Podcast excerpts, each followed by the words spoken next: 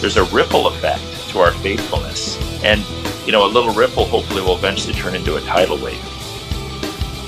Welcome to another episode of the Carpe Fide podcast, where if the shoe fits, you wear it. And if the truth hurts, you bear it. I am Justin Gruber, And I am Jesse Gruber. and today we hope you will seize the faith. But we're here uh, live on Facebook with uh, the Reverend Dr. Aaron Rock. Uh, and we are very uh, glad to have him graciously give us his time to just to ask him some questions and connect with him. Uh, we've been thankful uh, to connect with him uh, over this, this short time. Jeez, it's only been, it, feels like it's been forever. I don't know how you feel about this. Oh, yeah. I feel like a lifetime. it feels like it's been, but but getting to know um, everybody up in Canada has, has been absolutely awesome. Uh, so we are we are thankful to have you here, uh, representing the oh so many pastors that we have come to know and love. Uh, Jacob Reaume, Dr. Boot, James James Coates, Tim Stevens. So um, throwing some strong biblical Christian game up there in Yeah, the Great thank White you. North. Yeah, we appreciate what you guys uh, you guys are doing, and we're enjoying the t-shirts. We get lots of uh, lots of applause for those, so thank you. That's awesome. I don't have mine on tonight, but it's kind of a similar color. Yeah, no, you're matching great as far as I'm concerned. uh, we, we were we were just glad to be able to do something a little uh, bold and out there. That was the whole idea to wear a message on your shirt that would make people say, "Huh," and have to ask a question. Yeah, yeah, yeah. And from what from what from everything we've heard, lots of people are asking lots of questions.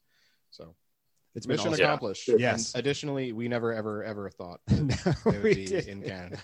We're like, oh, we'll make some Uh. T-shirts and sell them to our friends, and then our friends weren't buying them, and they were like, oh, okay. Send them to Canada. That's exactly what we did. we came up with the idea and they were like, what, what, what, what, we should do this for something. And then it was like, literally they they, they sent Pastor James Coates to prison. And it was like, This is what it's for. okay, this is, this is what we're using this for right now. This is happening. Um, Well, so yeah, I can was- tell you. I can tell you too. Uh, I can tell you a lot of hearts were warmed by those images of the little girl. Maybe there was two of them. I can't remember, but they were selling the lemonade. You know, Yeah. trying to raise some money or whatnot. That was that was pretty cool. We Yep. that's uh, it was a real blessing just to witness that. Yeah, there was, there's two, one of the, um, one of the families from church, uh, little, little Mick, little McKinley was, did a, uh, a yard sale. And then my daughter also did a lemonade stand. We don't, uh, Nice. at Missio Dei Church, we don't mess around. we don't mess around. Good Right, we're- stuff. Legacy, biblical legacy. That's the whole idea. Yeah.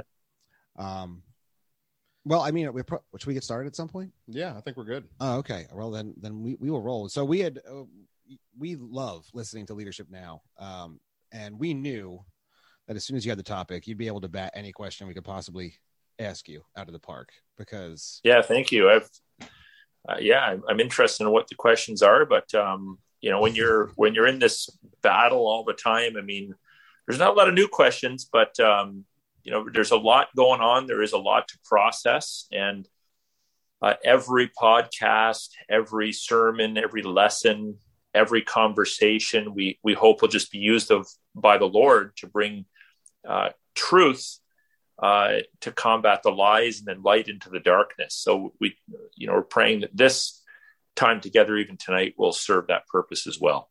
Yeah, amen. And uh, we, we might even have some questions in here thrown from your own congregation. So you, got- Oh, you really got to watch out because they're going to hold you accountable, I guess. So, yeah, we may have, we may have, we may have, we may know a few from, from Oh, Harvest interesting. Bible, Harvest Bible Spirit and said, uh, what do you, what would you like to hear? Uh, the Reverend Doctor answer on, on the internet. yeah, so um, so having given you the uh, the topic, we uh, we have questions that we will not even get to tonight, but we have a bunch of questions, and so we thought we'd just uh, start off slow. Um, what exactly is your take on the Nephilim and uh, also the Council of God in the Old Testament? Go, go ahead, your thoughts. I'm The just kidding. That was- Nephilim, Genesis chapter six, are they the sons of Seth? Are they Oh, no. angelic human hybrids? Of course, we just we knew you'd rattle off an answer because literally any question no I've such heard thing as a I've- curveball. that is not what we're talking about tonight. Um, I thought maybe just briefly because what we what our hope was, I, I think we probably have you, look, you're on the Fight Laugh Feast Network. You're you're in the the big time down here in the states as far as rowdy Christian media goes. But we have like uh, we have different listeners because we're different people. we're just we're a little weirder. We're even we're probably possibly even weirder than Toby and Gabe and Chocolate Knox, possibly. So, what a little bit about yourself, you and and what you do uh, at Harvest uh, Harvest, and what you're doing with uh, the Ezra Institute uh, would be awesome for for our listeners.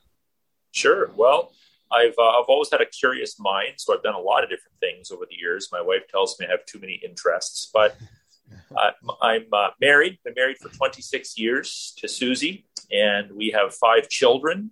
As of next month, three of them will be married they all married young, 20, 21. And then we have yeah, two at home. Same. Two at home. So uh, there's five in total. They all love the Lord. They're all serving the Lord. We're thankful for them. Three boys and two girls. Awesome. I've been um, pastoring this church for 20 years, and I was the planter. So uh, I, was, I, was, 28 years old 20 years ago, and we planted the church with my wife and I and three kids at the time. And um, we've had some ups and downs, highs and lows, as every church does. But um, the Lord's blessed us, and we we're running around a thousand people or so, which mm-hmm. probably isn't very big by American standards, but it's a significant ministry in Canada. Um, I um, did a couple degrees here, a couple degrees in the U.S. So did a lot of schooling in pastoral ministry, theology, etc. And um, the Ezra Institute. So I've I have served in denominational leadership in the past. We're not in a denominational church now, but I did do that. I've served as a college prof, seminary prof, part time. And um, one of the ministries here that Dr. Joe Boot, who many of you know hmm. runs, is called the Ezra Institute. So he's invited me to serve as a, a fellow for church leadership. So, um, you know, I, I spend my life serving in the church, and we've planted churches and we have a large staff. So, at this point in my life, while I'm really not looking for any more drama or work, it is um, it is a blessing, you know, to steward your gifts and your experiences out into the broader world. So I do spend a little bit of time trying to encourage and mentor and build up other pastors, and that's been a been a blessing. Um, Amen. So that's my story in brief. Uh, obviously, I should probably go right back. It started off with a, a conversion. I was I was converted to Christ when I was young boy. It was actually kind of a dramatic event, but I've been, you know, walking with the Lord. He's been walking with me for for a little over 40 years now. Wow. Praise God. 40 years walking with the Lord and 20 years serving at the same church. At the same church, I should I should point out, which is sadly I feel like something that doesn't always happen anymore. Um that's neither here Yeah, well, yeah. Well, you know what? Longevity in ministry is a blessing and uh, we all know we all know the grass isn't greener on either side of the fence. But for me, because I'm the church planting pastor, I also have to take responsibility for uh, you know any of the challenges that I experience in the church. So it is um, you know when you have a, a, high degree of investment in a church and you've you've spent the prime years of your life in that, you really grow to love the people. And I I do believe that the I do feel the people at my church are my spiritual family and my family and it's a blessing to serve them. They're they're just they're absolutely incredible, stellar warriors for Christ, and um, we're so we're Susie and I are both so blessed to be able to serve. Susie also serves, by the way, as a, a women's life director and counselor at the church. She's uh, once the kids sort of grew up, she she went back into ministry and uh, is uh, is a wonderful woman to be married to. Yep, there's always a, a, good godly woman sometimes having to kick us in the butt, and sometimes we'll you know just hey, I don't think you should do that that way. this is the way I'm going to do yeah, it. I get I get a little bit of that. Yeah, she's also much more likable, which is helpful. I tell people if you, I tell people if you don't like me, it could be your fault, it could be my fault. But if you don't like my wife, it's it's, it's, your, fault. fault. That's correct. That is that is absolutely correct. I, I sent I I relate to that sentiment very well. The 20 years in ministry is amazing. me I just it, for some reason the call has become such a just career um, in the church. And so I watch a pastor go to a church and be at a church for three years. And then they try to make the next jump to a church in a different state or county or country that is bigger and better and more than. And I feel like it's become such a career. And I think, I think, uh, in the scripture, it's much more geocentric the call, and it's because it's called it's called to a body. Uh, but that's just me. So it's here and there. I'm, I'm glad to hear you've been ministering at 20 years at the same place because that is that's excellent. That's what builds the spiritual family into the the fa- the familial part of that for sure. Yeah, we call that Church Inc. Church Incorporated. That business, that business model, business model of church. that business model. So I started. Prevalent. I started as a worship leader, and then I moved to a youth pastor. Then I moved to an assistant pastor. And then I moved to an assistant worship uh, director, and then I moved to the head pastor. Well, you know, I, I, I have I have a suspicion that that mindset is part of the reason why many pastors are not prepared to stand up against the current affairs that are taking place because they really view themselves more as employees of the church.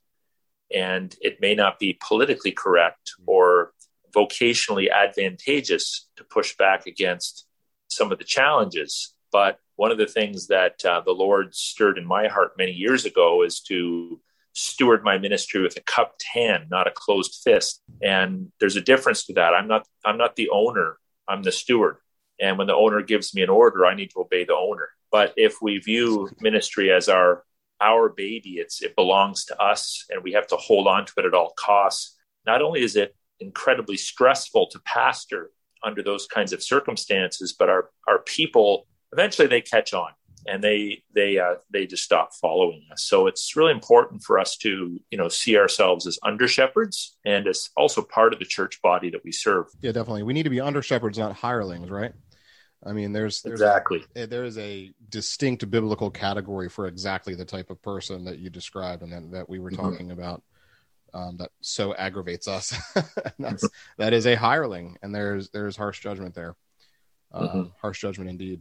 Um, so transitioning uh, a little bit to to some of the questions that we have here. Speaking so, of pastoring at, at, a church, yeah. So um, we wanted to uh, we wanted to see if you could just briefly outline um, what some of the challenges have been at Harvest. Windsor. Now let me do the Nephilim question.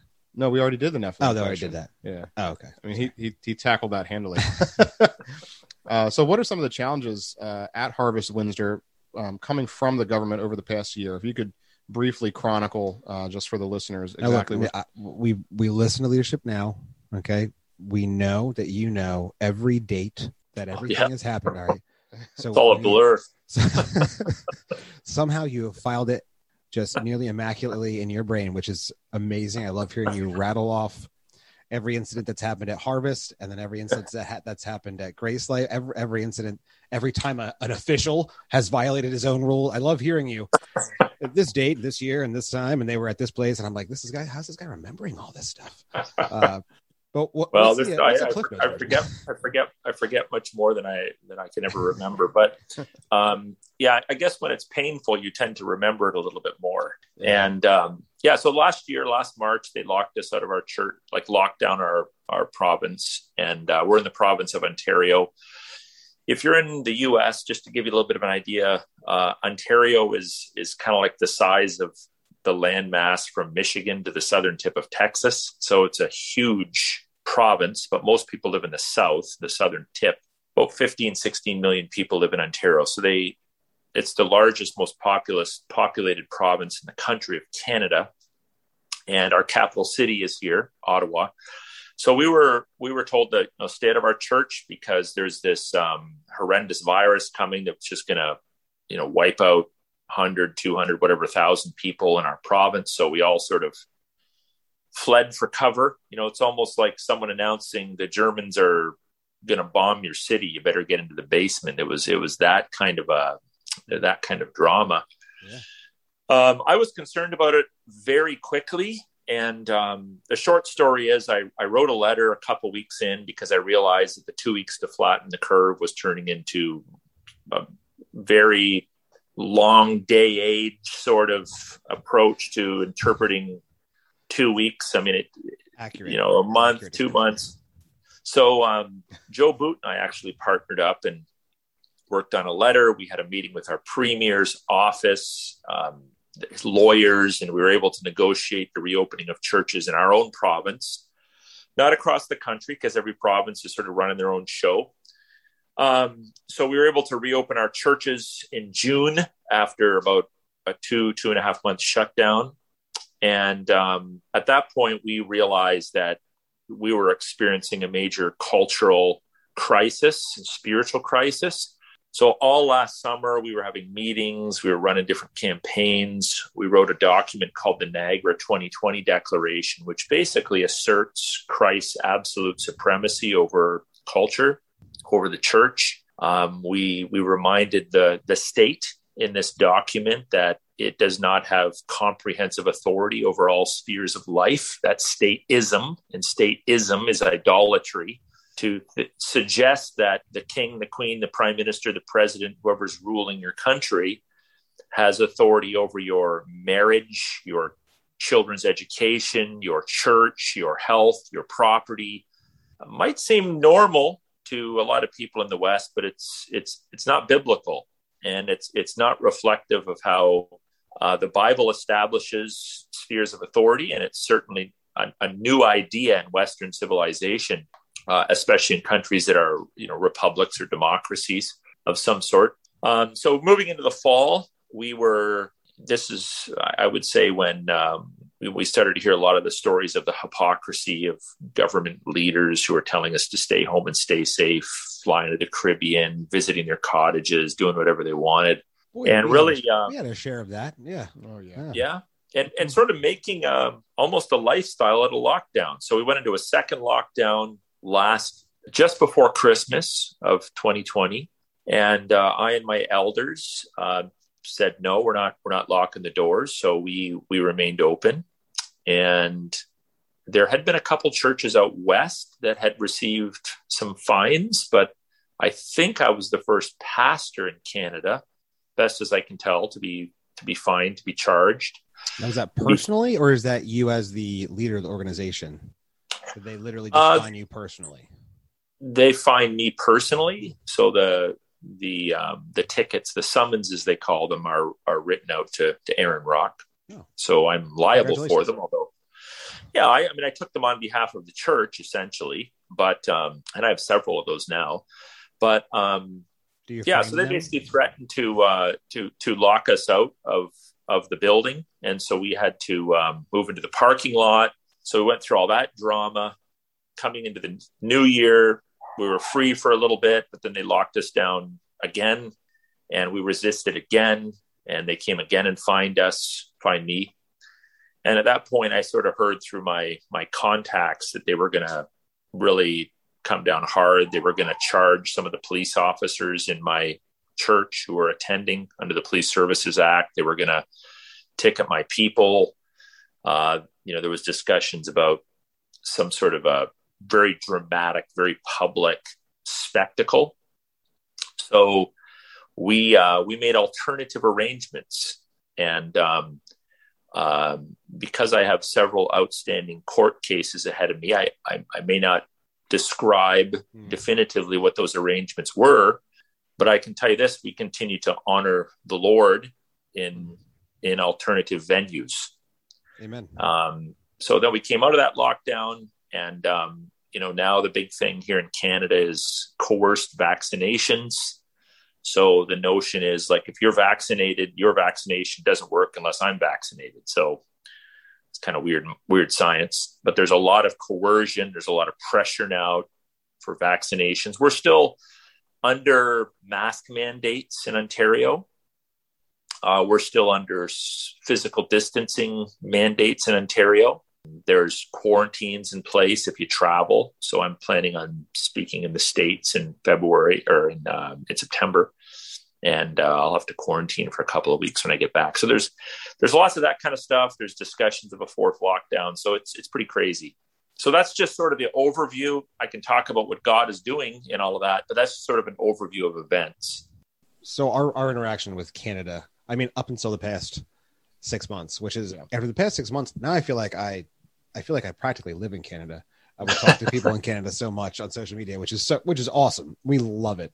Um, one of the few interactions that I'd ever really even heard of from Canada was uh, our father um, was an elder. He was elder at a previous church for 15 years, and during that time, he linked up with um, our our pastor who did most of the, the biblical counseling, and he uh, was very deeply connected with Word of Life. So the only connection we had with Canada is that pastor and my father had gone to Word of Life Bible Institute in oh, Canada. I don't know. It was somewhere in Canada. So I don't know if you've ever heard of Word of Life. Probably, um, yeah. There's, I think there was one, or there is one up near Owen Sound, which is about. That's exactly those words sound familiar. That's yeah. exactly where it was.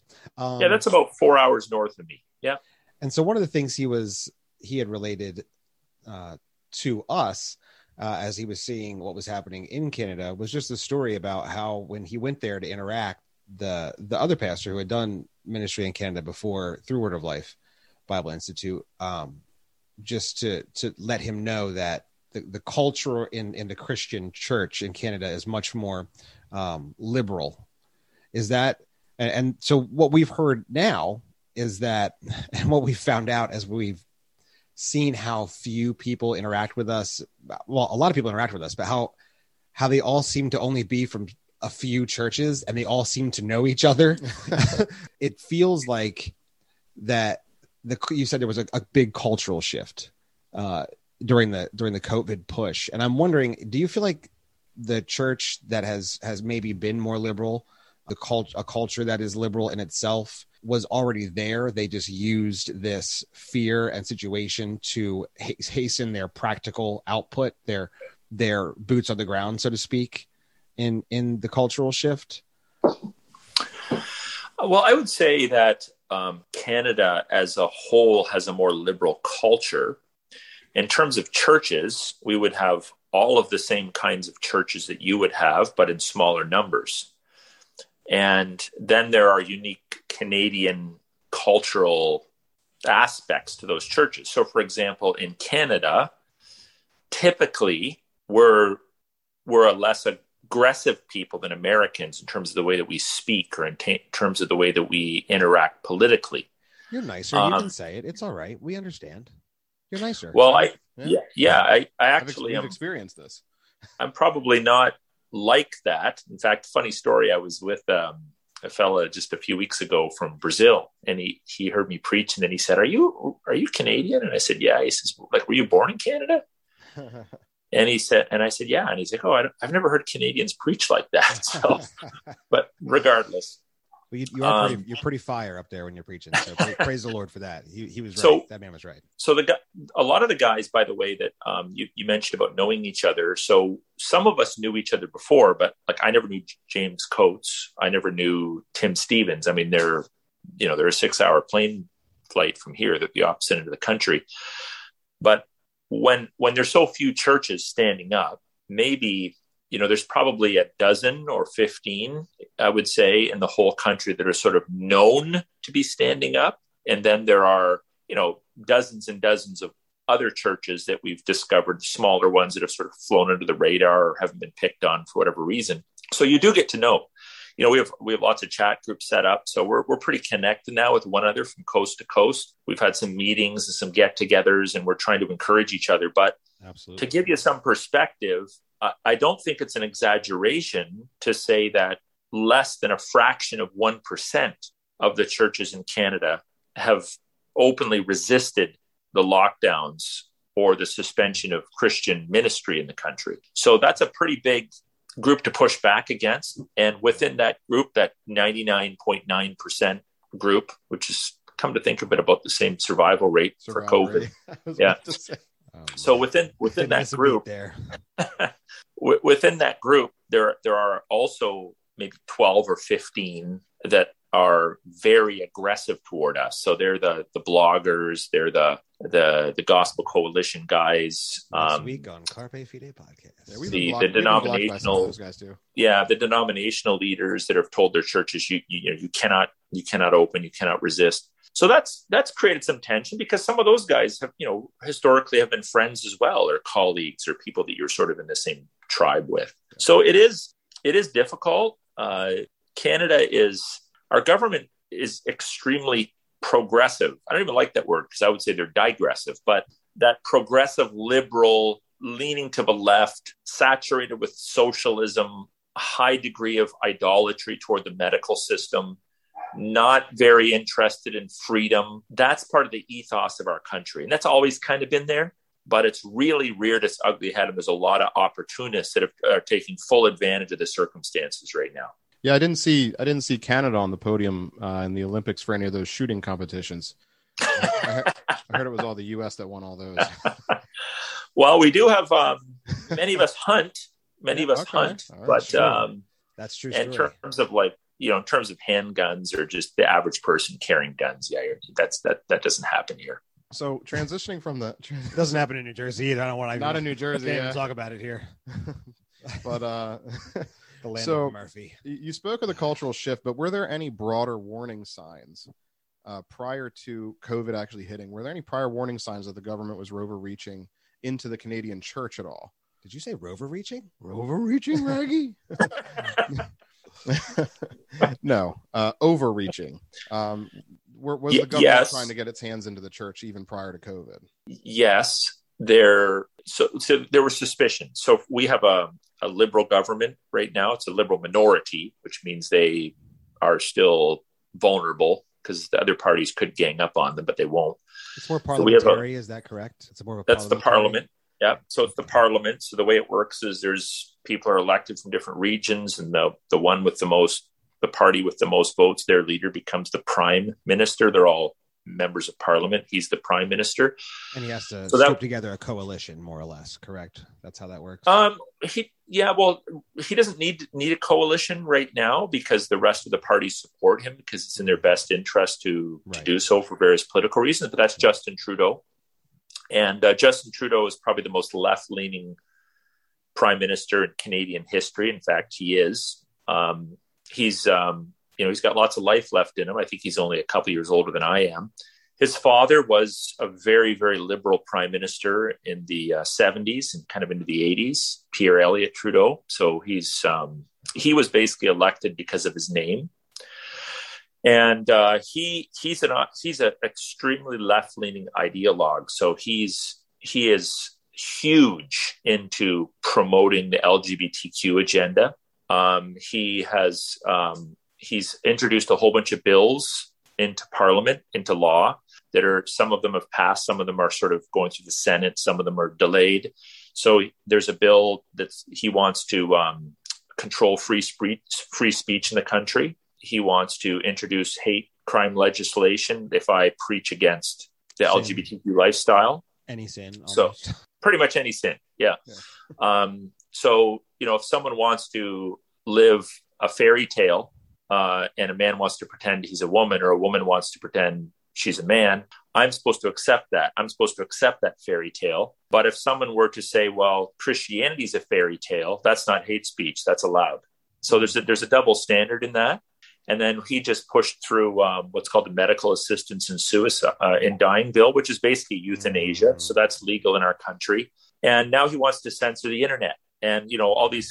I was going to say fool. Good luck. Um, all these individuals who think that they're going to permanently have church on the internet are going to have a problem unless they're all compromised in their preaching um, to get their message out. So th- those things have, are are really on the forefront now. So the, just to think of it this way, the prime minister says, "I'm going to let all the premiers, so the leaders of the provinces, do all the locking down and do do all the vaccinations and all that kind of stuff. I'm just going to kind of stand back, and while you guys are distracted by this." I'm going to start just rolling out almost every month these ideologically driven bills. And because people are so distracted, you know, terrified of dying from the virus, th- these things are just sort of rolling through Parliament. So there was rumblings of that before, but now it's back. Hmm. Universal income, which is just socialistic communism. Yeah. These are these are the kinds of things. So that uh, faithful churches, of course, will speak out against that. And so we, we you know, we have we're not we're not fearful, but we are concerned about the implications of those for our ministry and the ministry of other faithful churches. Yeah, Yeah. absolutely. I, Dang. I don't think. I mean, I don't think you're fearful because you know what you're going to do uh, to glorify God anyway. You've you've been bold and clear about this is this about the way in which we worship God, and that's how He has called us to in His Word. He He dictates how we worship Him. So I I find that, that makes it it makes it it doesn't doesn't erase it doesn't erase fear. His love erases the fear in many ways, but it changes the concern that you would normally have because it gives you mm-hmm. solid truth and objective source to say, no, this is what God has called me to do. come hell or high water, this is what God has called me to do. Yeah, it simplifies. Yeah. So what?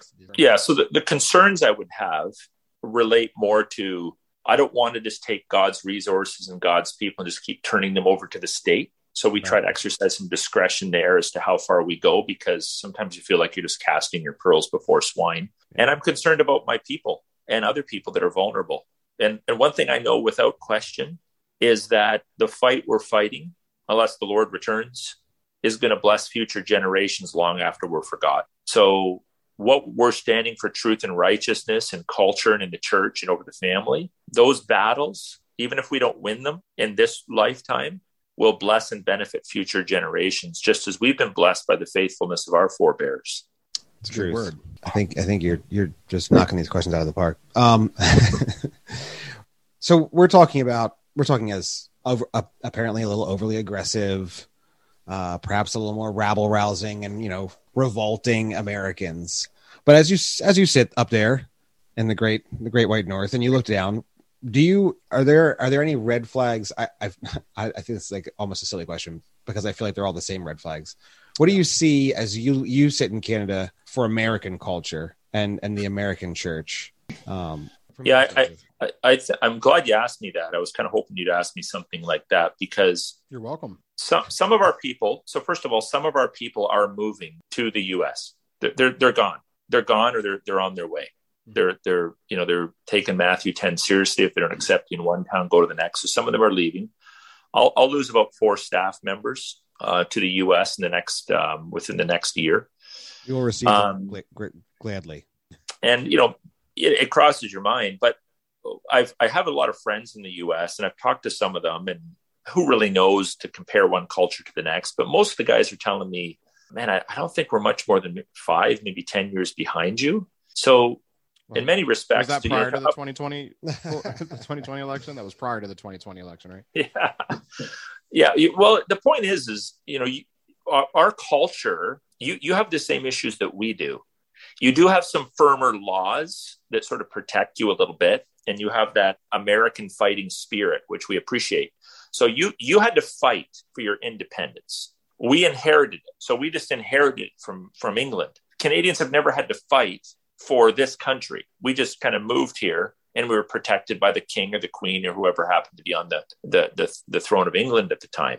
So we, we are a more passive people. I'm not talking about me, but just in, in general. And we're, we're a bit more naive, I would say, a bit more trusting. So Canadians, I think, are, while we have a very high level of education in our country, it's so nuanced that people exit our schooling systems kind of confused. Mm. I think in the US, it's a bit more black and white. This is right. This is wrong. This is what an American is. This is what American isn't. This is what you do. This is what you don't do. Canadian education tends to be, well, let's survey all the views. Let's kind of just make suggestions. So a lot of Canadians are naive to history. We also are an extremely multicultural country, which means many people in our cities didn't even, they weren't even born in Canada. So they're just sort of riding the wave of whatever the government tells them to do. And I would say we've entered into a soft totalitarian period in our nation. And my warning to my American brothers and sisters is do not let that happen in your country. It's happening, but resist it. Resist it. Got um, you covered. yeah. So this is not this is not even um, this is not about being a conservative Christian, a liberal Christian. It's really not directly about being a Christian or non Christian. It's about understanding that there is a God who is supreme over all things. And the Christian church was the first free institution in Western civilization. And Christian people have historically stood up for things like liberty, individual soul liberty, liberty of conscience, freedom of religion, freedom from coercion, freedom to defend one's property. We've stood uh, for property rights. These we, we, we eventually abolished slavery. We've stood against racism. These are the kind of things that historically Christian people, not th- this, these ideas did not come from Islamic regimes. They, they didn't come from atheistic regimes. They didn't come from Buddhist regi- regimes or Hindu regimes. The freedoms that Western people enjoy, even non believers, even rank pagans, is a result of the, the, the work and ministry of Christian people. And so it's it's a, it's a blessing. And the more Christianity, the more biblical values and God is pushed aside, the more nutty people get. Have you noticed that? We Yes. kind of lose your mind, we have. right? So we, we have this idea. Well, if if we're if we're more pluralistic, it's going to be better. The more pluralistic we get, which is another term for idolatrous, the crazier people Yes, get. is. The crazier they get. So now, Th- there- everything know, becomes subjective. Everything, becomes subjective. The, the the further you go down the pluralist rabbit rabbit hole, it's it's just subjective mm-hmm. upon, upon subjective upon. There is nothing to root yourself in at all. Yeah. So t- the the two fundamental things, two or three fundamental things for the for American listeners is when you say God bless America, mean it. You need to mean that. You need to actually affirm the belief in a supreme deity who determines what's right and wrong, who gives and takes life, and who is the source of salvation. That's a theological statement, but it's also a, a, a state, just a reality statement. And even pagans benefit from that. Even even pagans living in a Christianized country benefit from that. That protects them. And out of that, in soul liberty, fight against totalitarianism, fight fight against you know the socialistic agenda, the con- the, the cultural Marxism, the the CRT, the social justice stuff, which is all fake justice. You know, it's it's it's it's a twisting of the truth, masquerading as light and liberty and freedom, but it's a twisting of the truth, and it will destroy your country if you let it. Just like it's, it's the one us. thing we can't import to Europe. You've got the leaders of France and Germany and England. They're saying, "Wait, whoa, whoa, whoa, whoa, oh, we don't want any of this over here.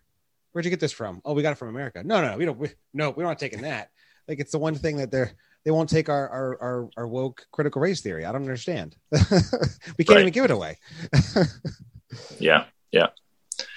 Those are those are solid points.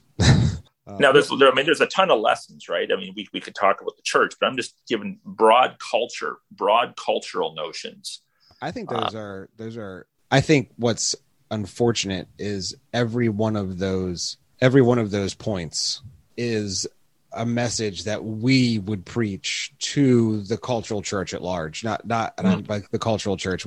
We call it legacy evangelicalism, or or some people call it big Eva, or or, or the we see time and time again a large denomination is like the Titanic. It's hard to turn. It's hard to turn. It's not built for this, and it's it's it's easily sunk uh, by by bad by bad ideas, and and it's also a huge target. And so we see so many churches, big churches.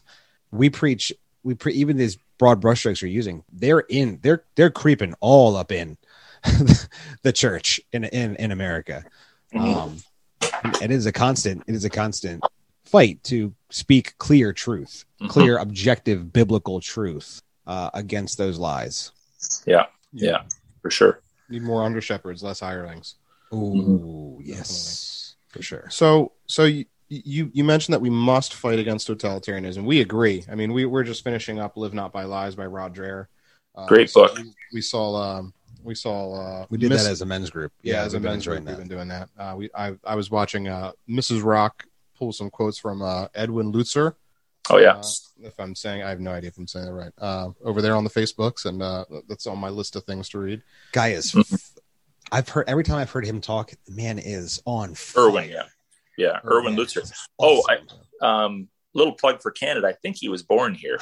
So- Yeah, no, I, I believe you're correct. I, I I think he mentions that when he speaks as well. Yeah. You can have him because you, you, might well, you might as well trade him for Celine Dion or Meatloaf or something. Because I mean, seriously, he's he's he's, he's definitely take definitely claim him. I like that guy. so so you mentioned that it's such an important an important point but how what what is the strategy what is the strategy there how would you say what are some practical points as to how the um, the church can actually combat soft authoritarianism or soft totalitarianism Well, uh, I, maybe a, a sim- might seem overly simplistic, but I think to get to the core of it, these these ideologies are based on lies. So the way they take hold is you you tell lies, and the way you combat a lie is you tell the truth. So fundamentally, we need to teach our way out of this. We've been lied into it, so we need to teach our way out of it. So this means that in our our preaching, our podcasts, our writing, our social media use, we just need to be relentless at telling the truth, the whole truth, and nothing but the truth. Whether it's popular or not, whether it gets us court summonses and tickets or fines or jail time, we need to tell the truth, the whole truth, nothing but the truth. And this is not something that's going to be fixed in five years. You know, we're, we're probably talking about a century long after we're gone, this still needs to be fought. We might be able to see, we, we might be able to make some headway in 15 to 25 years. Hopefully we can, but it's been a long slide into this and it's going to be a long way out. I mean, I would push back on the timeline a little bit. Uh, how many kids did you say you had? Five. Five. And you said they're all married? Uh, three. Three are married. So there's three are married. So you have already turned into three family units. Okay. Yeah. And by God's grace, they too may turn into look, we, we call it out childbearing out, out yeah. childbearing the libs. That's what we call That's it. what we got to do. Uh, so Jesse's got five. Yep. Okay, nice. I have three. We're, we're, if if the church grabs hold of the the creative mandate and begins to multiply more rapidly, yes. At the same time, we're seeing um, uh, birth rates decline throughout society yeah. everywhere. I mean, as that happens, I can't imagine uh, why. It's pretty, almost as if it's almost as if millions a year disappear. I don't know where they go. Well, oh yeah. man, that's rough. It is. So rough. so um, te- teaching is fundamental, and then um, we know that every every cultural shift that's ever taken place in the West has always so started up me, by the way, a vocal minority. So yes, yes. Yeah. Just going to grab my. I know uh, for those of you that are watching, just a little FYI, I had some problems with my laptop, so I'm on my phone, but now my phone is dying, so I'm just going to grab my charger as we talk here. So I will be disappearing shortly. Sounds good. This is like a, a perfect time uh, to say something like, uh, you can go back to listen to any of the episodes. Pretty much, uh, so much of the stuff that you've already mentioned, we've we've covered in some episodes. So we're we're glad to hear you say things that we're like, oh, we talked about the fact that if you know God, you will know freedom, and if you don't know God, you will not know freedom. God is essential for the yeah freedom. We talked about that from a uh, even using the American history, the fact that uh, so many historians like to rewrite like 1984, the even the history of our own country, um, when our country had a, a pretty uh, explicit Christian founding. Uh, so mm-hmm. pull on that thread a lot. Um, and and they knew that without the objective source of God, there was no there was no hope for freedom. Mm-hmm. You wouldn't have freedom. You couldn't use. Speaking of which, you brought up the idea that it's not built on on Islamic principles, and I just want to say, we may have ended the Western African slave trade, everybody, but just to be clear, there is no proof that the uh, the East African slave trade has ever come to an end. Okay, just as we mentioned, the Nation of Islam. I just want to point that out. Okay. But yet they seem to be so angry, so angry. at one particular country for for these things. And uh, and I'm saying like, look, uh, we we pushed back and it came largely from the church, specifically on that yeah. issue. Your turn. Yeah. yeah. yeah. Yeah. Your move. your move. All right. Um, so yeah. Yeah. Great, great reminder. You did a great job getting your, you did a great yeah. job getting your charger. That was so seamless. Oh, nobody even noticed. I don't think people even noticed. I don't think so. I don't. I didn't. I was like, oh gosh, all right, let's fill some time. Oh, I don't have to. There he is again.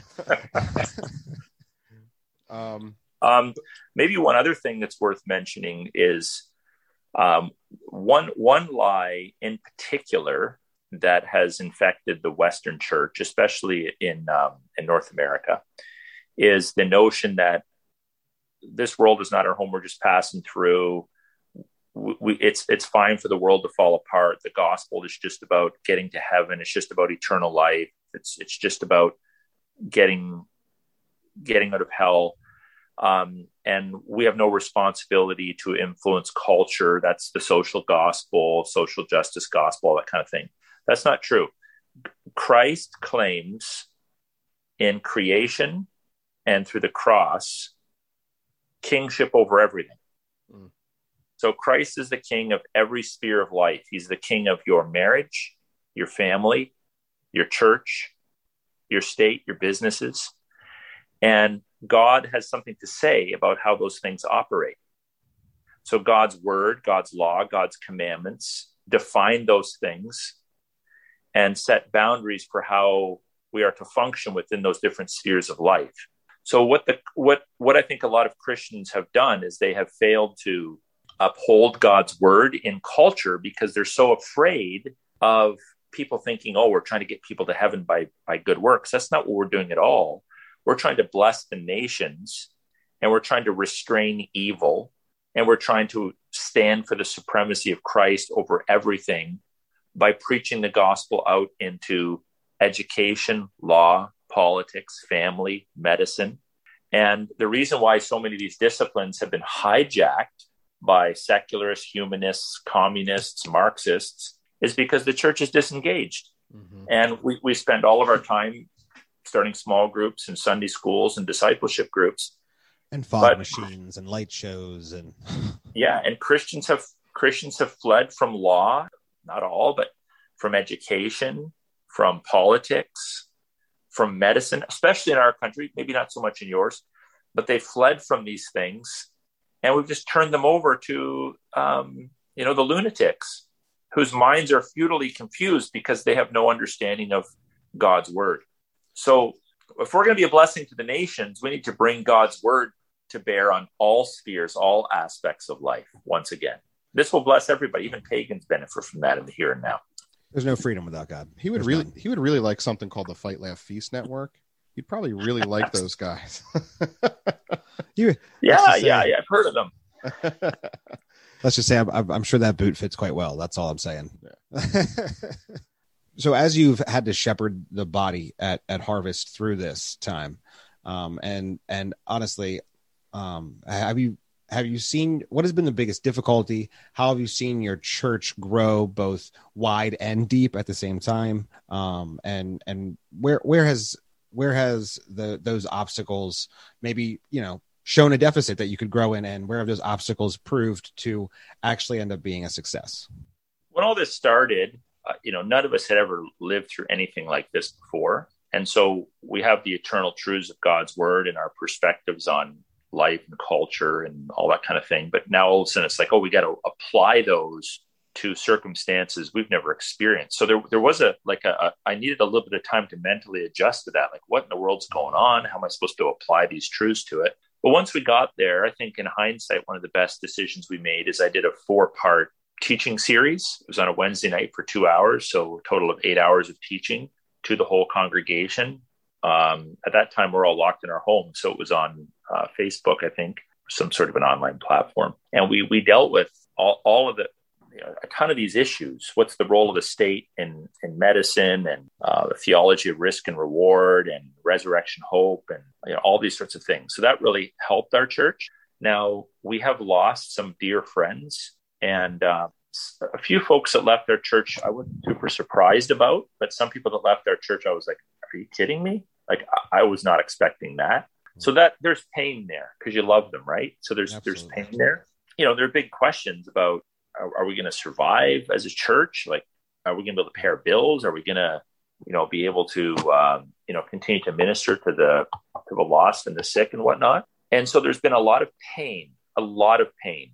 I, I can't emphasize that enough. Like sleepless nights, a lot of agony, very mm-hmm. dark, dark times of despair. But all of that is overshadowed by an amazing movement of God in our church.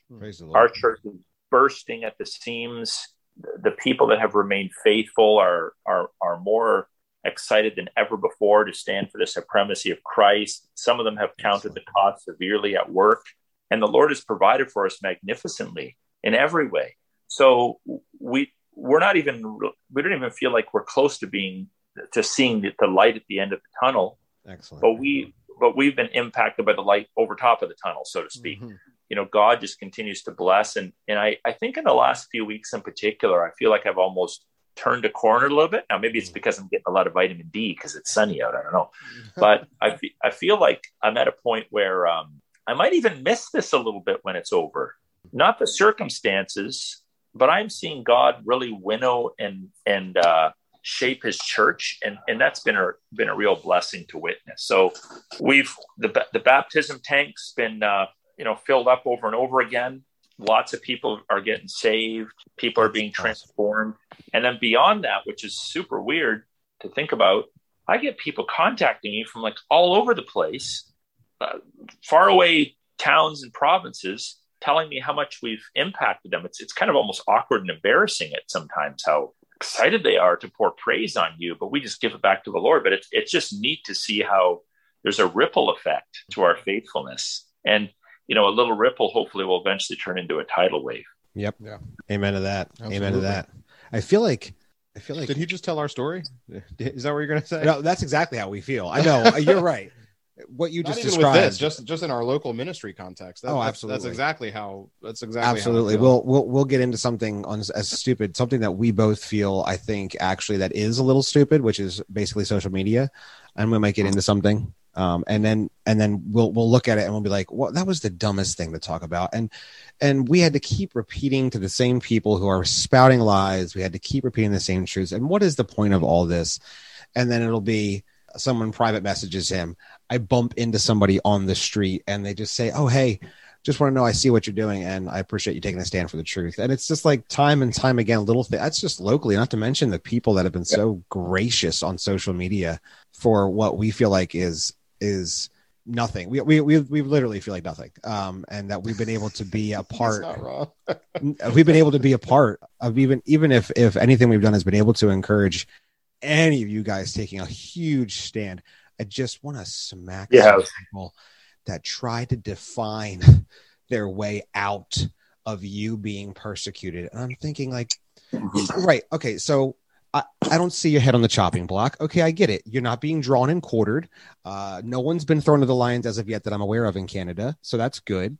And I understand that. I was like, but when you uh, you talk about this, when you're when you're when you have the the inequitable application of law, when you e- even apart from that, it's far more general. When you have the truth being attacked and those speaking the truth are being um, ostracized and othered and unpersoned, that is persecution. It's clear and present persecution. Now, you can, if you want to start putting levels on persecution, first degree persecution, second degree persecution, that's fine. But whenever the truth is being belittled, that is persecution, and you must stand Yeah. boldly against that. It's just, oh, it makes me not s- not join in with the culture. So those those that would um, those first of all those that would deny persecution are in in my view simply trying to excuse the fact that they've sat on the sidelines through all of this. So those of us that have felt it, like those of us that have have been um, have had people drive by, giving us the finger, who've who've come at night, and thrown roofing nails in our parking lot, pop tires, who have had the police surveilling you with cameras from a distance, who've had the police in your property week after week, who have been preaching in their churches, and you see a stir in the back foyer, and you look up thinking the police are going to come in after you, who've had police at your house, who've had uh, police at your church giving you summonses for, um, you know, whether it'll happen or not, I don't know, but um, you know, I face up to four hundred thousand dollars of fines and four years in prison. So when when you when you have experienced that, and fundamentally, it's it's it's it's for one simple reason. Just I'll make it real simple because Christ is my King, and He commands me to gather and minister to my people. Period. That's it. That's why I'm doing this. I don't get paid more. Amen. Um, my life more or less is stable. Like I could just take a sabbatical. So that's what we do it for. But Mm. I'm actually not particularly interested in defending the fact that there's some persecution going on because that's a horizontal concern. That's correct. I'm more concerned about Christ being persecuted, Christ mm-hmm. being rejected, people trying to pull Christ off his throne. That's my vertical concern. I'm concerned about culture saying Christ isn't essential. Christ can stay out of the mix. Christ isn't a great healer. Christ doesn't have authority over the state. Christ doesn't have authority over the church. That's what I'm concerned about. And so we do have to be careful in all of this while persecution is unjust and therefore we should we should speak out against it fundamentally we're not defending ourselves and our rights and our liberties fundamentally we're standing for the absolute supremacy of christ over ministry and worship Amen. everything else is secondary standing for small businesses that's secondary standing against persecution that's secondary fundamentally it's about the lordship of, the, of jesus christ and and that's worth living and dying for Hmm. Amen. Amen. Amen. We stand on the backs of a lot of, of very strong martyrs uh, Mhm. that have come before us, and the fact that I time and time and time again we see Christian pastors rolling over in the face of some of the most minuscule pushback. Oh no, I got an angry tweet at me because I spoke about Romans one. I mean, it's like, who cares? yeah So I yeah no a hundred hundred percent agree uh, Mm. with you. Um, I'm trying to look at our questions. So I want to get the, the best ones in. I mean, I have one that I want to go. Well, ask one. Well, fine. So, um, this is a this is a, a harvest question, and I, th- I think okay. it's a, I think it's a very very good question. It's something that I've I've often pondered. Um, it's then, not an actual farming question. It's a question that comes from the people of the congregation. Well, he he, oh. he, I know does, he knows that, but he's does, not the only one well, here. He does cattle and stuff like that. He's oh, probably more, more than does? equipped. Oh, certainly farms more than we do. That's for sure. so so uh wait, wait, when you did that on your Facebook account when it got canceled, then you just jumped over to your farming account. That was so I'm great. like, wait, it's a cow. It's a cow. yeah, it actually is. Who is this guy? Rock. This is now also Aaron Rock because I was canceled on that. so I'm, yeah. sorry. I'm sorry. Neither here nor there. that was next level. So so we understand the importance of of resisting these totalitarian um, you know aspects of our culture. Um, we know that we need to speak truth against the lies. Um, but what is the balance, or is there a balance between wanting to live a quiet and peaceful life uh, and resisting and speaking out against tyranny? What's what's the balance? How how do we let because because both are both can be argued from scripture. Scripture is quite explicit about about both of those. How do we know which which which side to walk on in any given scenario? Mm-hmm. it's even possible to answer such a thing. Yeah. Well, I think we have some examples in scripture. Jesus didn't spend every single day in a public verbal debate with the Pharisees. Um, he was traveling, he was discipling his disciples, he was healing the sick, he was visiting people in their affliction, he was preaching unobstructed. Same with the Apostle Paul. We tend to like highlight his imprisonments and his persecution, but you know, much of his life, much of our lives are lived in the in the mundane, in the normal. Um, you know, we're also called to Sabbath keep. So there, there must we're not called to do ministry seven days a week. We also have to allow God to minister to us and and set aside time to worship Him. So there's there's time for that, but so there there needs to be a balance. But it seems to me that the uh, we don't really have a problem on the one side. We don't really have a problem with people doing too much to influence culture and life and not taking enough time to live a quiet and peaceful life. I think it's the opposite problem. Mm, so back in the 19 yep. back in the 1970s, you know, maybe people were laying a little too low. They were allowed to lay low because things were different. But when you're in a t- when you're in a time of crisis, as much as we all want to sort of run and flee to our cottages or the boreal forests or some uh, remote island in the Caribbean, when when the war is raging around us, and it is, and people's lives are being destroyed, it's not time to be quiet, and it's not time to be peaceful. It's time to fight. It's time to speak truth to the lies. It's Amen. time to push back. So, although it does look easy living like like the Amish, they don't seem to have any problems. You know, they've Just taken saying. a beating up here. Yeah, the, the, the, the, some of the conservative Mennonites of the, the Amish stripe, the Alt Knish, the Old Colony, others, they've taken a, a, a real beating. Are these the um, colonial churches that you had mentioned in your in the Leadership Now podcast that have recently been, or I don't know if that's the right term. You said they had been recently. Yeah, so I was mentioning. Well. Um, yeah, there's a there's a group called the Old Colony, which is not okay. Amish, but it's it's Mennonite. It's, it's Low German and um, they they've been um, fined and ticketed and harassed. You know and, and essentially w- without saying it accused of being stupid you know uneducated they're, they're, a lot of these people are brilliant.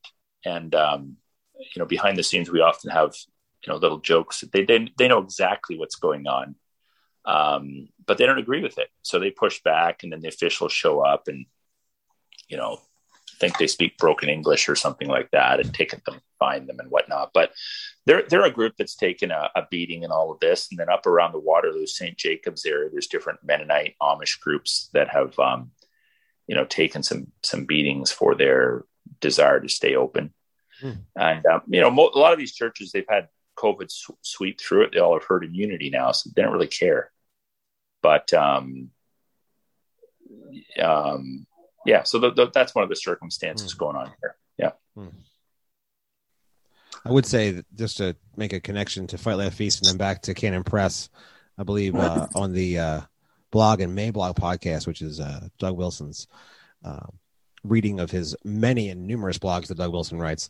Um, he actually spoke about this living quiet and peaceably on his most recent one, and he was he was mentioning quite clearly that we had been given we have been given we had been given quiet peaceable lives in the suburbs and we had been given houses and yards and neighbors and it didn't matter we sat on our laurels anyway we we mm. we had people right next to us that we saw every saturday and sunday every night every afternoon cutting our lawns outside with barbecues every time and we didn't we still didn't speak yeah. we mm. were given the quiet peaceable life and we didn't do what god had commanded which is the same thing he commands now which is to yeah. get up and speak the truth we just we, yeah. we could have done it then, but we we didn't, and that's not true because I think a lot of a lot of Christians have been, um, and, but but I think it becomes more stark in these kind of circumstances.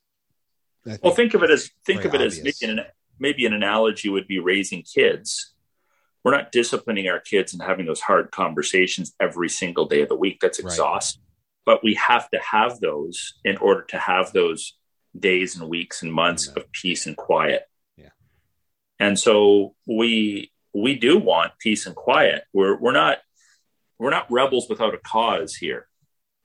Uh, we're not looking for conflict. We're not looking for a fight. I, I, would love to retire, just kind of fade into the woodwork.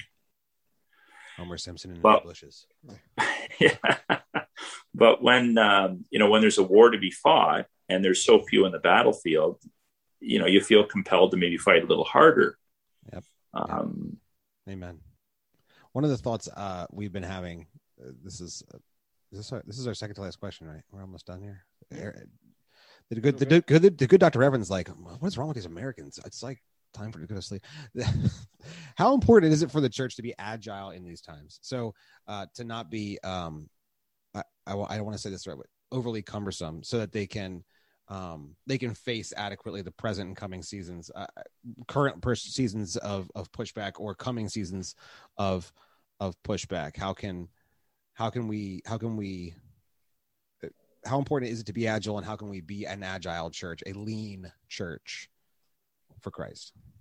Well, the Lord is going to give each church a different stewardship. So it depends a little bit on the size and breadth of your ministry. And it's not better or worse. It's that we have different stewardships. So a smaller church can be more agile, for example, if they're kicked out of their building. But a larger church can have more cultural clout. They're going to be they're going to be listened to more. They're going to have more resources. Um, they're going to be paid attention to a little bit more. So there's there's pluses and minuses to the size of the church. But what I, I was talking to a bunch of pastors at the other end of the province this week, and we're just kind of talking about some practical things. And I said, you know, it's it's critical that your church is able to function collectively, and then that you also, you know, can divide up your church into small groups and then into flocks. So the way we do it is everyone's in a small group, you know, eight to twelve adults. Then those four or five of those groups are under a flock elder and there's 14 of those in the church and then you know we have our our, our corporate services so if we get booted out of our building, we then download our ministry and our communications to our flocks. And if those were compromised, we download that to our small groups. We can continue to do ministry.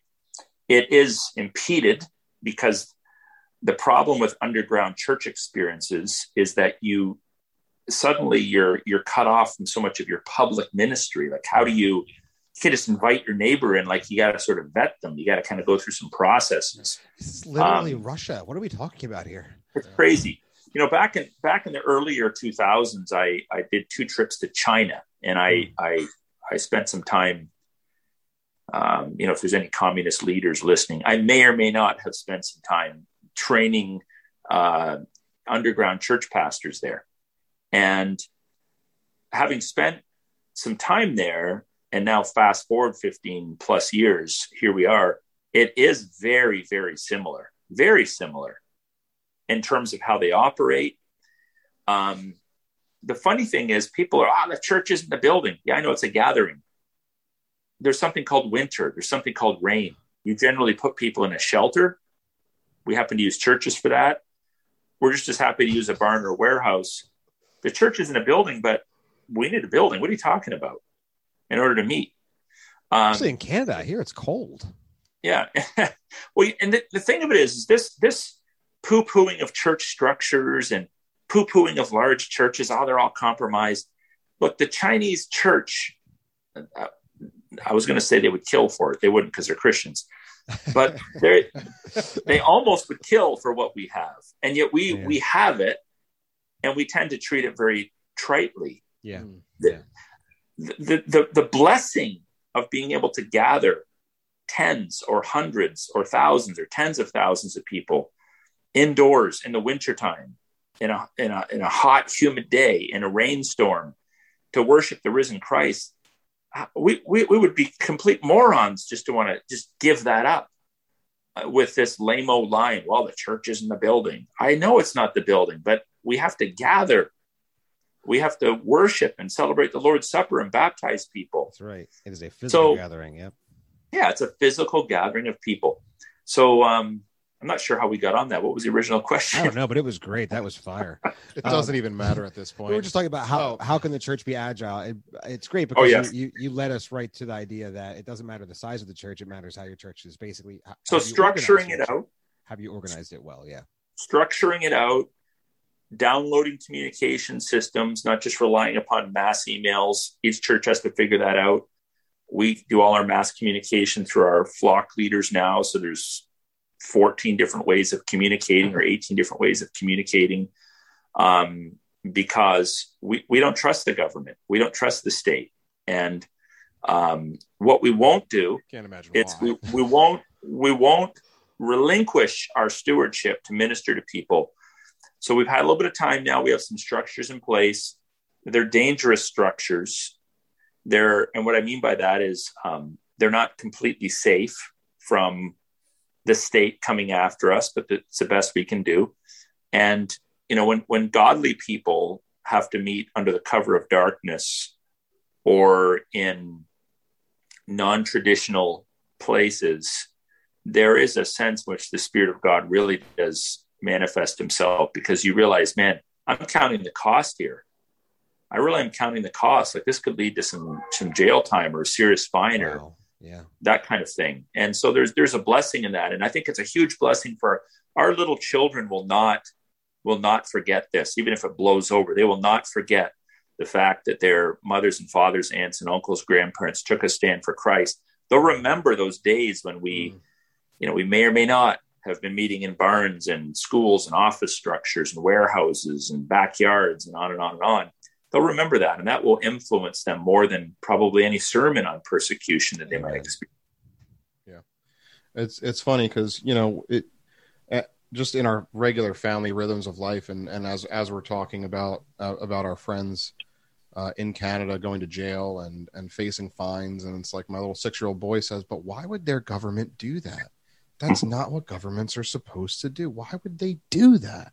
And it's like you're absolutely right. I mean the, the, the children that are there with you in these churches um, with these parents going there and being literally participating in a risk it, it will make them stronger. It, it, will grow them because they have a perspective that that I'll, I'll just say us who who don't who haven't lived through something like that before they have a perspective even at a young age that we we've never had. Right. Up, up until up until you know as, as we're facing it. And, and it, it will it will speak volumes. It will help them stand up taller and faster and stronger than than the slow reaction time that we're seeing now at least in america as far as as far as people getting courage and standing up um, I, I, really and and that's what that's why we say we got to child bear out child bear the libs because uh, raising strong children i mean when psalms talks about uh, children as arrows in the hands of a warrior. You you sharpen arrows, you you straighten the shafts, you you quill them, and then you fire them into the chest of your enemies. That's that's what you do with arrows. and yeah, exactly. And and that's exactly the type of children that we want to raise. Uh, and and I think that you're right. And the people I've talked to would would echo the exact same sentiment that their children, as hard as it is to have to have these conversations, uh, it, they are growing in leaps and bounds in ways that we've never been stretched. So I, I agree. It's so true. Amen. It's it's amazing. it is a beautiful thing to watch. Their watch. capacity to understand these things has been incredible on to watch as well, um, and to have you guys uh, be an example. Uh, so you know, so my kids are excited when they hear, you know, that we're gonna have we're gonna have, you know, Pastor Rock on and we're gonna talk with him. Uh, they're excited to ask questions uh, about the stand that that you and your your close fighting allies, your your Christian warriors that are standing with you, uh, how how they're doing, what's what's going on, uh, is everybody out of jail? You know that kind of repeated question because Mhm. they're young and they're not quite so up on the news. So it's been it's um it's been awesome to watch their capacity to grab a hold of that, to understand freedom and truth uh, coming together in the scripture has been awesome. So thank you for standing uh, boldly in that way. and and our children know that if anything like this happens here that their daddies are going to go to jail and that they're going to have to they're going to have to stand and be strong and and I'm we- thankful for a church that I think it's next man up at this point. They, they all know it. yeah It's next man up. If Mhm. that if that were So to happen thankful. here, next man up. Mhm. So, Yeah. Uh, Yeah. Yeah. but but it's it's amazing to have examples in in Western society. Um, we we've met so many great men and women taking stands up there like yourself, and we're so thankful um, to have you on it and chat with you again. We've chatted with you before, but it's it's just it's always always a blessing and such an encouragement to us.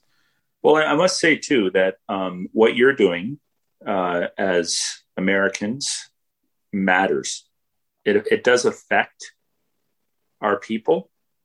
Um, you know, you are a bigger country or a world superpower. Uh, Canadians know a lot about American politics, and they pay attention to a lot of American preachers, and they're they're they're curious about American culture. So when um, I think it was one of your was it one of your senators or congressmen uh, wrote a letter suggesting that Canada should be put on like the religious um, Senator persecution Tim watch Scott? list. What was his name? Tim Scott Was was it Tim Tim Scott Scott. or Tom Cotton? It was one of them. I think it was Tim I think- Scott. I think that sounds familiar. Like that's a that's a great thing. Like, Canadian politicians will will pay attention to that, and so we, do so appreciate wanted to the advocate. to, to the Canadian embassy in Washington D.C. and protest. We could not figure out how to get.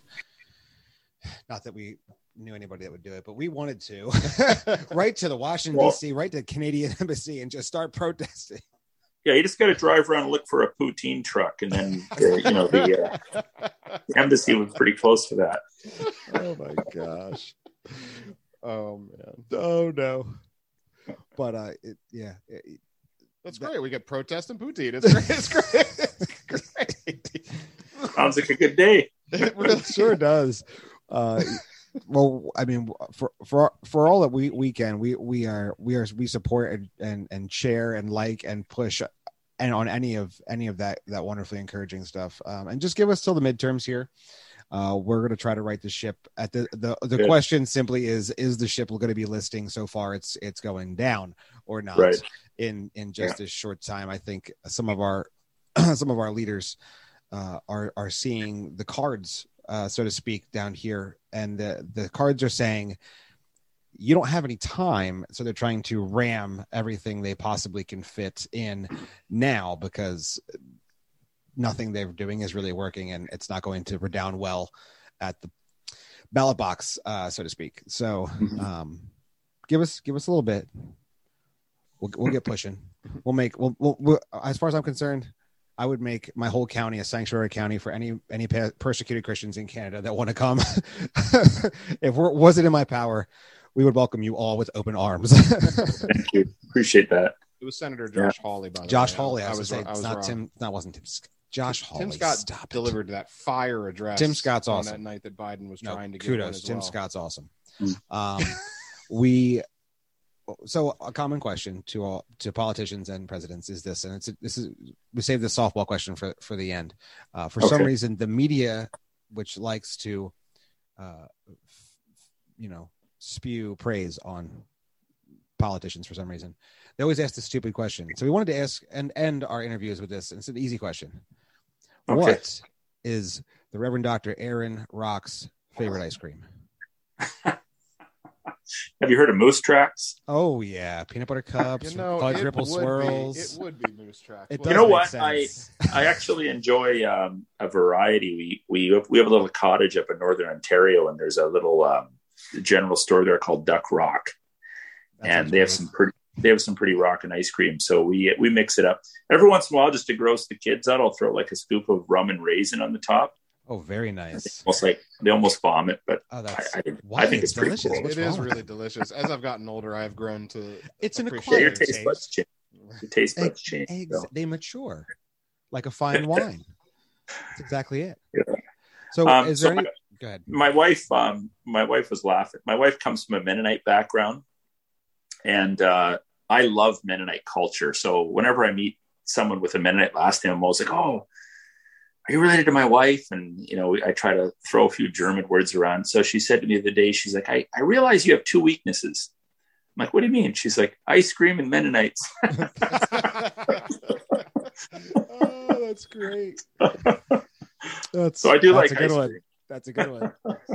You know i feel like mennonites would- especially mennonites in canada would be really good at ice cream too. I feel like that's something they could make happen really well uh, we love our amish markets down here. Everything they make is absolutely amazing.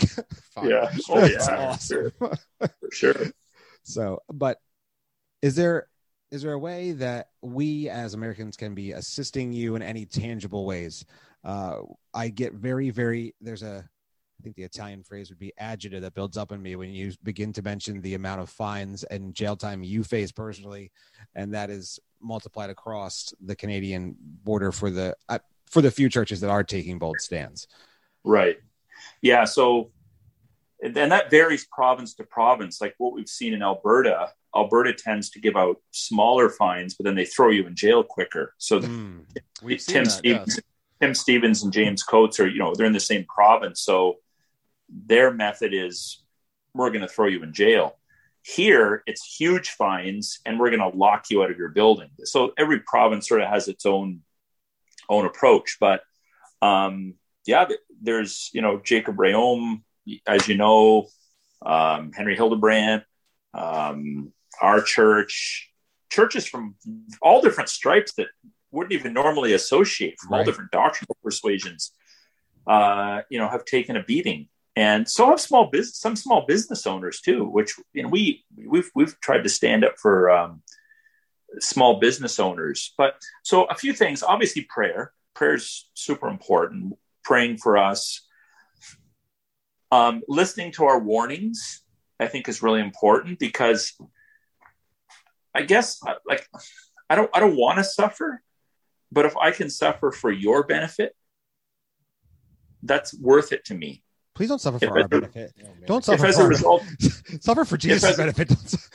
Yeah, as, if as a result of like the the things that have, are going on in Canada, that serves as a warning to my American brothers or people in other countries. Yeah. That's that's valuable. Like we've remember growing up, we'd learn a lot of story. We'd hear these incredible testimonies of people in communist Romania yes. who you know had taken a uh, paid a serious price for their faith and that like galvanized us so I don't want to suggest that my suffering is any anything close to theirs because it's not. But uh, to listen to those warnings i think is is is super important. And then um, you know using your political means we, we're always writing to our mayors our provincial representatives our federal representatives. And the more you guys get the word out, the more you tweet about it, the more you kind of bring it into the public eye, the more chances there are of politicians in the US kind of looking north and saying, okay, just a second here, this is this is not acceptable. And put pressure for them to put pressure on Justin Trudeau or our, our premier Doug Ford or Jason Kenney in Alberta, it it makes a difference. Um, so those are some things. And then yeah, just just the encouragement. Uh, you know, we all want to be encouraged. You know, sometimes you're by yourself thinking, am I, am I the only one? Like, what's going on around here? So knowing that you guys are with us, um, you know, developing that relationship, hopefully at some point I'll be able to meet you down there in person. That that's a blessing. That goes a long way. We are, we're, we're, you know, incarnated, tangible, vulnerable human beings. And to know that we're loved and people are praying for us and advocating for us makes a big difference, even if they can't fix our problems. Check that one off because uh, I have I have a couple kids that like to pray for you guys on the daily, so we got you covered down here. wonderful, wonderful. Um, we I was we, we were told in the chat to ask you about your dance moves. Is this something that you uh do you have some dance moves? Is that is that a true thing? Well, yeah, but I think my battery's dying. No. is that where you go? Uh, the signal. Yeah, break. yeah, yeah. What? What? You're cutting out on me. well, I, I may or may not have a um, uh, a chicken dance oh. that um, I'm I'm kind of famous for. Oh man. Um, so you know, it's at some point. Uh, I, I, think it's it's out there on the internet someplace. Okay. Well, I would assume that's a second yeah. podcast kind of a thing, like a yeah, second yeah. kind of a thing. You don't do that the first podcast. That's not. It's it's it's pretty pretty legendary, hmm. but um, I'm, I'm, definitely gonna have to Google it. That. It might uh, that that that okay. that might get me kicked out of the church. Actually, well, it must be pretty good because it, it, won you a uh, wonderful men and woman. Uh, must be one heck of a chicken dance. So I hear that's what they're. You know what? I, am I'm, I'm going to end that joke before it goes anywhere. Anywhere. It should just let it go nowhere. I'm going to let that fly away. Fly away joke. this has been a, a beautiful time uh, to spend you. with you, and I'm so thankful for your stand and and for your ministry to us uh, to to push us to take seriously the truth of God's word, to stand boldly in the freedom of Christ. Um, so thank you, uh, thank you for your time and your ministry uh, to the church at, as a whole. Mm-hmm. Well, I've enjoyed being on, and um, yeah, I I really appreciate the the time and energy on this Friday night put into to uh, meeting with me, and uh, hopefully it'll be a blessing to to many folks. I think it will be. It was definitely edifying to me, uh, and uh, I'm I'm thankful for for this opportunity. Uh, there is uh, one thing that we like to say at the end of every one of our podcasts. Uh, so I officially should should at some point sign off. And if this hasn't been a podcast uh, that this phrase is not perfect for, uh, then I don't know what is. Uh, if you have been listening tonight, then you should have been very much uh, encouraged to seize, the, faith.